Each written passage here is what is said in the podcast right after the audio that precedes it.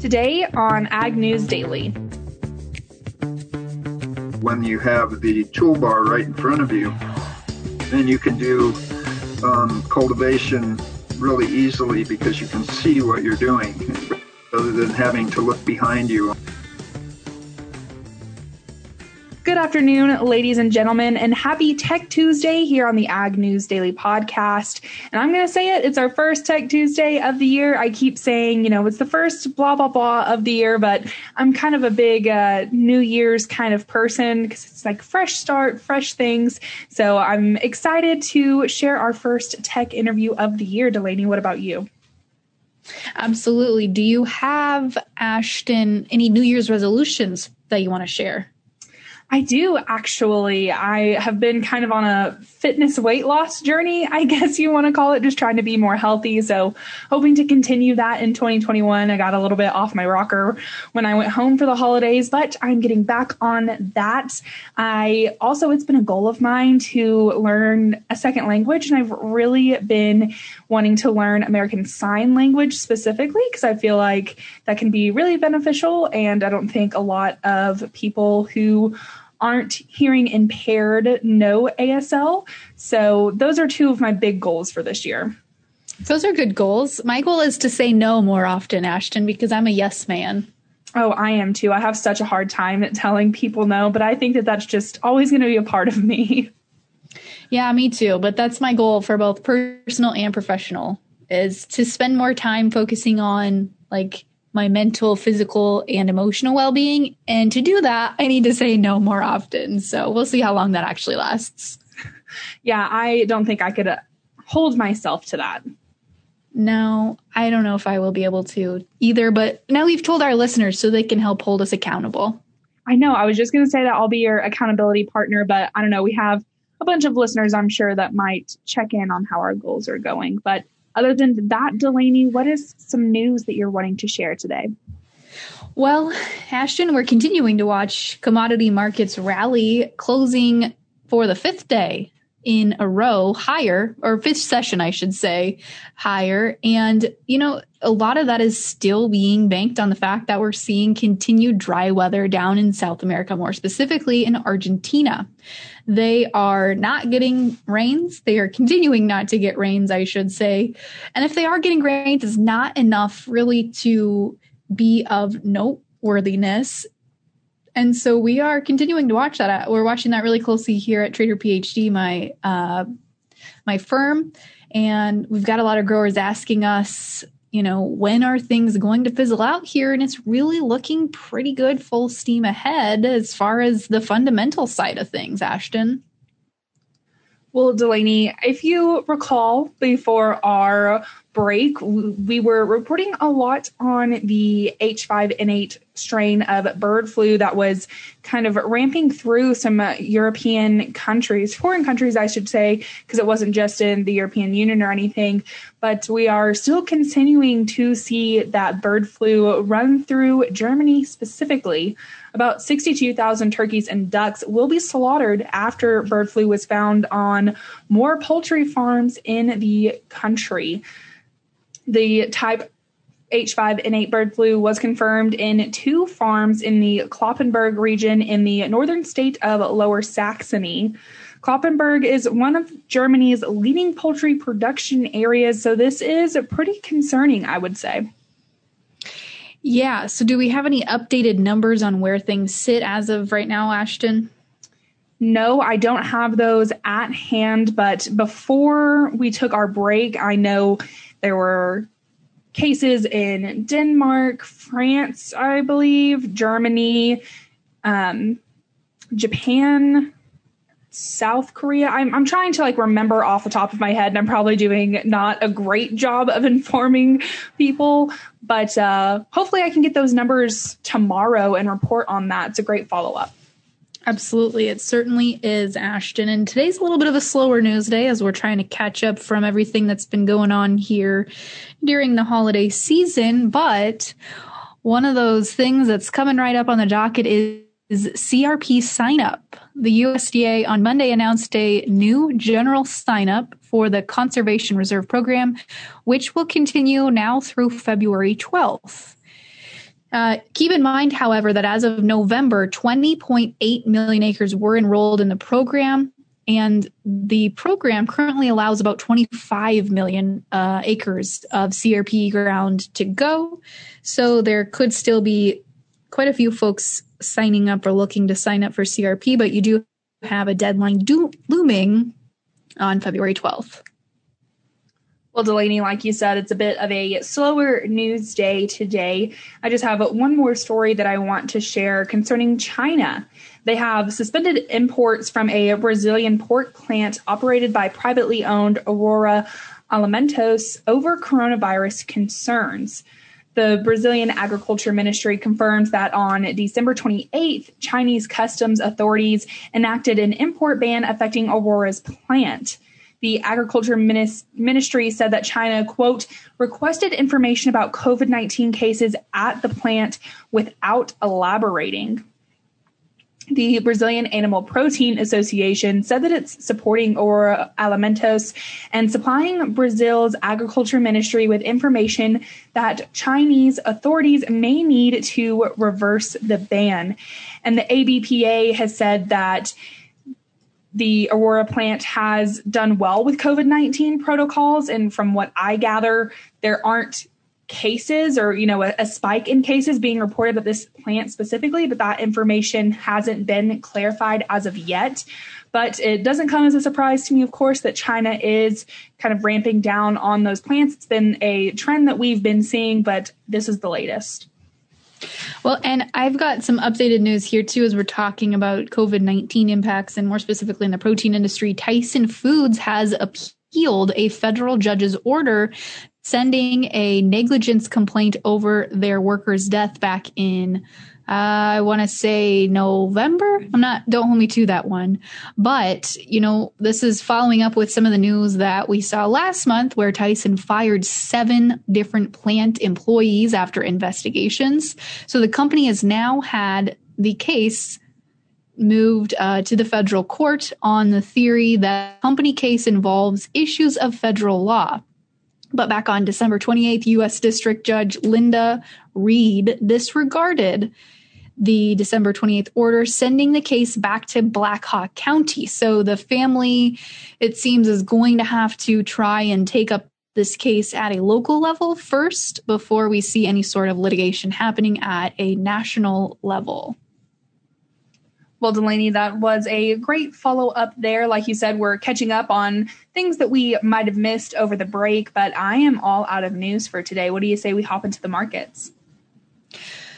Let's do that, Ashton. Other than one other quick thing I wanted to mention before I forget, I just saw this one uh, come across as well. You were talking about avian influenza, but I want to talk about African swine fever because we're continuing to see it impact other countries. China may be rebuilding their hog herd, but there's quite a few countries around around the world that are still struggling, one of which being the Philippines, which is not a huge pork producer or a huge pork producing country. But according to the USDA's Foreign Agricultural Service, they uh, were previously expecting pork production in the Philippines to rebound this year, but analysts are now saying that African swine fever is taking a larger than expected toll on producers there. We saw pork prices in Southeast Asia uh, spike to their highest levels of the year back in December. So I say back in December, but that was five days ago. So we are seeing some things continue to reverberate there in the Philippine pork industry. And like I said, not a huge market when it comes to producing pork, but the US is actually the third largest supplier of imported pork to the Philippines. So, although, you know, it's a smaller country, they're nowhere near the size of China, it does provide itself, uh, however unfortunate it is for the Philippine nation, that there could be some continued export demand to Philip, Philip, the Philippines as they're trying to rebuild their hog herd, Ashton. I'm I'm sorry, Delaney. It, it took me a second to, to, kind of stop my giggling at you trying to pronounce the Philippines, but I, it sounds like I wasn't doing so things. good. yeah, Philippines, Filipino, the Philippine nation. I was having a little tongue twister moment there, Ashton. But one thing I will not trip up on today, I promise, is the commodity markets, especially because today I feel like we should have had another Market Monday discussion because we saw soybeans they're really the big winner here, have been over the past few days. They had some significant moves today. And not only today, but last night heading into the opening session, we saw beans trade up 52, 58 cents. I mean, they were pretty dang close to limit up moves, which I believe is 70 cents for the soybean market. So looking at a chart, if you are a soybean producer, it looks pretty dang good. If you are a hog producer or a livestock producer or an end user trying to figure out how to adjust to these recent market movements, not looking so good. But my heart is always there for the producer. Uh, so folks were probably pretty excited from today's moves.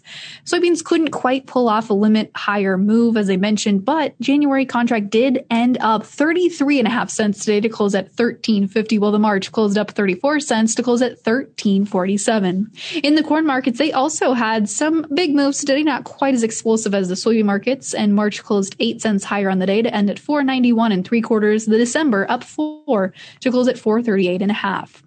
Chicago wheat moved to the upside as well as the March contract added 12 cents today to close at 654. The December up nine and a half to close at 648 and a quarter. Hopping over to take a look at the livestock markets. They were recovered today after yesterday's limit down moves in the feeder cattle complex. Live cattle, however, February up to 20, $2.75 to close at 115.05. The April up to 85 to close at 119.10. In feeder cattle, January contract reversing today after their limit down moves yesterday, with the January adding a dollar seventy-two and a half to close at one thirty-six sixty-seven. The March up a dollar forty to close at one thirty-seven forty-two and a half. In lean hogs, February down slightly today as they shed 30 cents to close at 70 92 and a half. The april up 47 and a half cents to close at 74.10 and rounding out our markets with the class 3 dairy milk futures. January up 75 cents today to close at 16.17 the february up three quarters as well to close at 17.87 and now ashton for our first tech tuesday back this year tell us who we'll be talking to. Today we are talking to steve heckeroth who is the CEO and founder of Solectrac.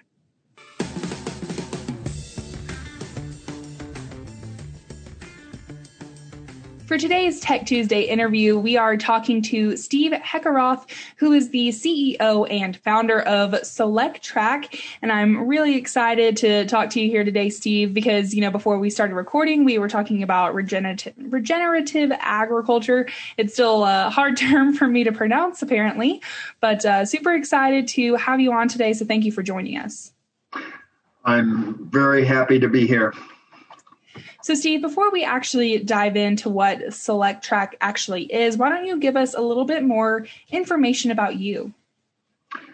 Well, um, I was brought up in Los Angeles in the 50s when uh, smog was a really big problem, and uh, I ran track and cross country along a freeway, pretty much ruined my lungs. You know, it was, it was painful to breathe by the time I got to college, I was convinced that we needed to uh, find a different source of energy than fossil fuel because of the pollution problem.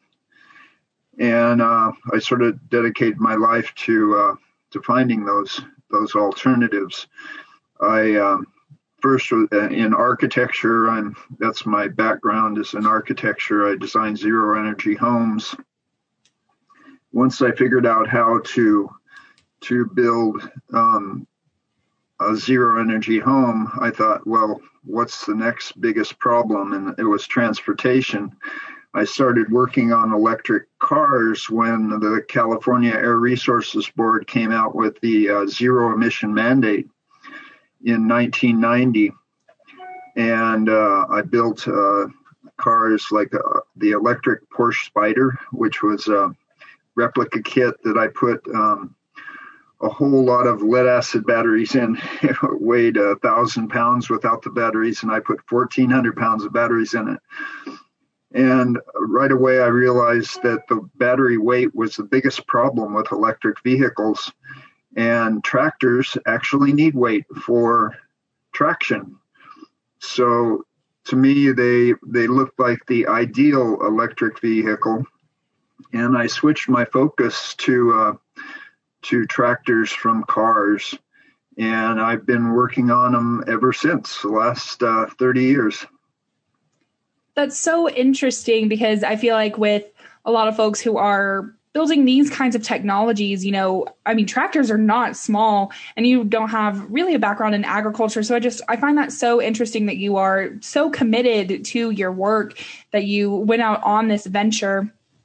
And it's, it's very interesting when I look at these tractors because they don't necessarily look super traditional or anything. So can you just kind of go over the tractors that you have designed?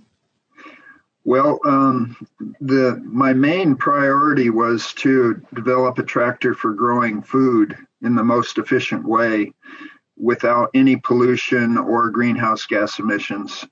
And so I looked back in the 50s when they were building tractors for cultivation of fields before um, they started switching to chemicals, um, you know, poisons and just spraying those uh, herbicides and pesticides and chemical fertilizers.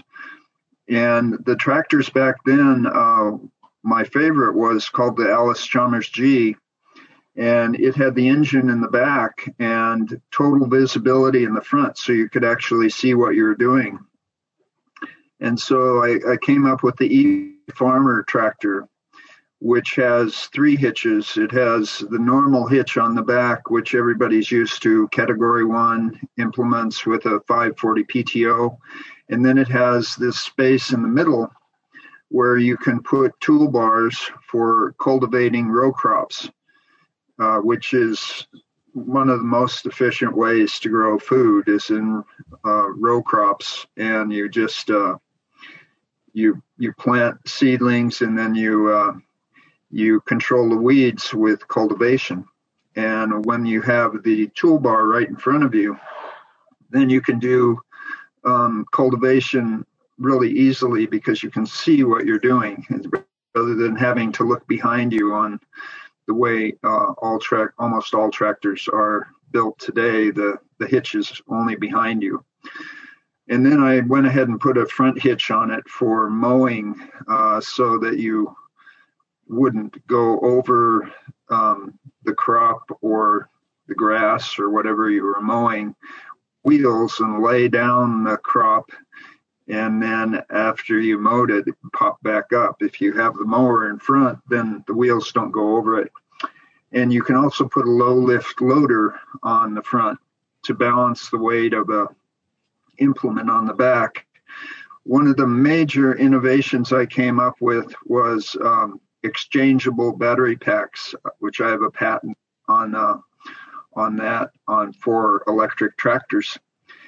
And that allows you to use any one of these three hitches to exchange battery packs and have um, unlimited runtime. Um, each you can start out with two or three battery packs one is always on board under the seat and then then one is on a hitch so you can have really long run times and you can use the battery batteries to balance the weight of say an implement on the back by by putting the uh, the battery pack on the front hitch. Usually when you buy a tractor now um, they have a, a weight bar on the front of the tractor and you get these buy these 80 pound weights that you lift onto this this weight bar on the front bumper um, to balance the weight in the back. And usually those get left on the front and it makes it hard the tractor harder to steer um, when you don't have weight on the back. And so with the exchangeable pack it serves multi purposes it uh, extends runtime it balances the weight and uh, and it and it still gives you the visibility where you need it.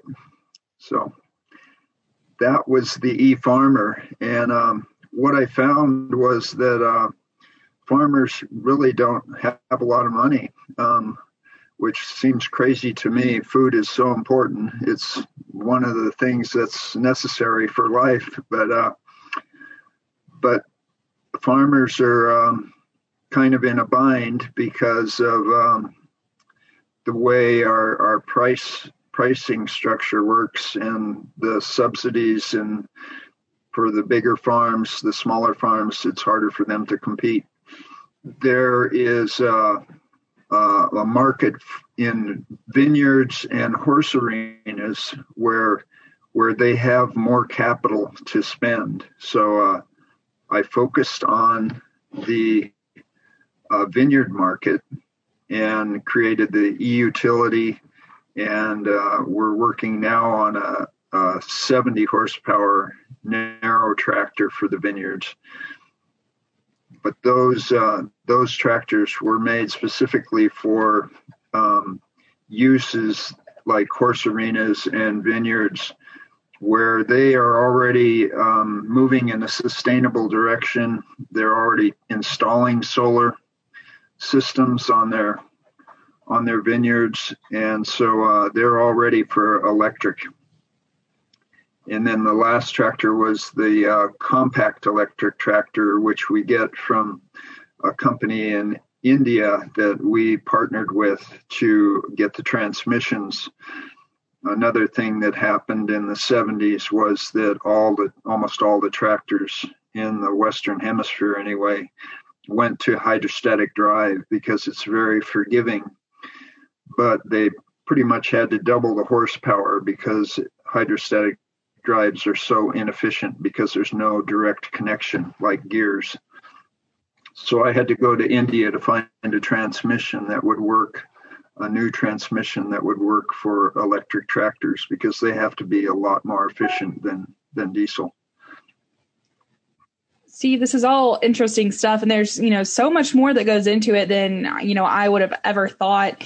But are any of these tractors on the market as of now?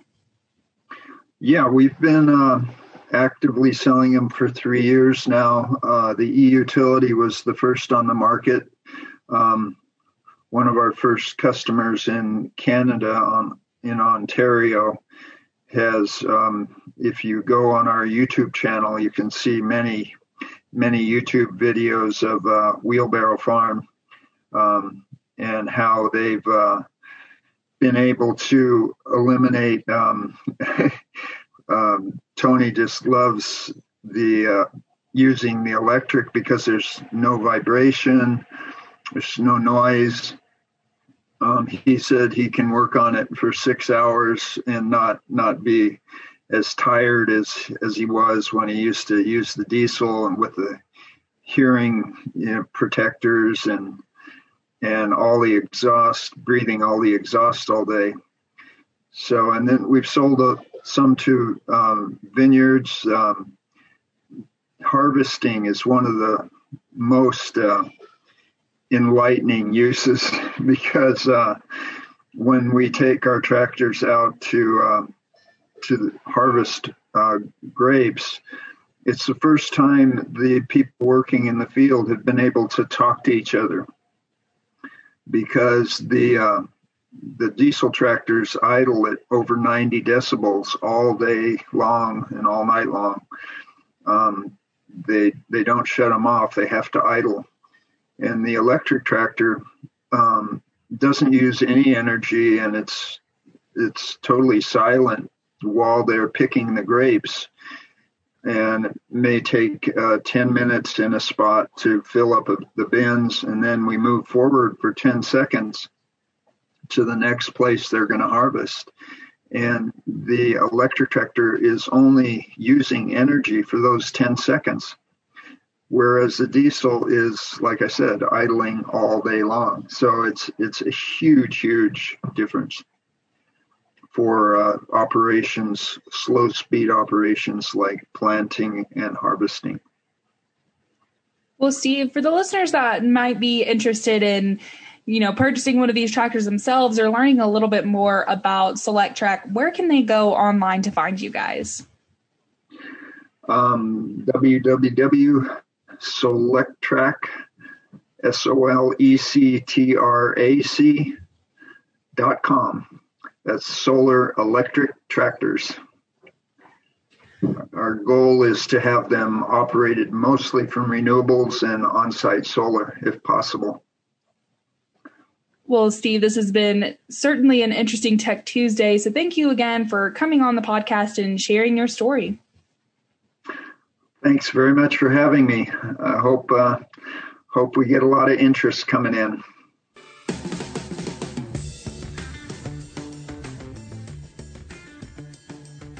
Again, a big thank you there to Steve for being our first Tech Tuesday of the year. Certainly an interesting one when we talk about technology. I I think I might have said this on the podcast before, you know, talking about tractors and large pieces of equipment, I would say is not really what comes to mind first thing. No, definitely not, Ashton, but another good Tech Tuesday interview yet again for this uh, Tuesday afternoon. You certainly are correct, Delaney. But folks, if you want to go back and listen to any of our past Tech Tuesday interviews, it's just a tongue twister episode, I guess. if you want to go back and listen to any of our Tech Tuesday interviews, you can do that at agnewsdaily.com. But until then, Delaney, should we let the people go? Let's let them go.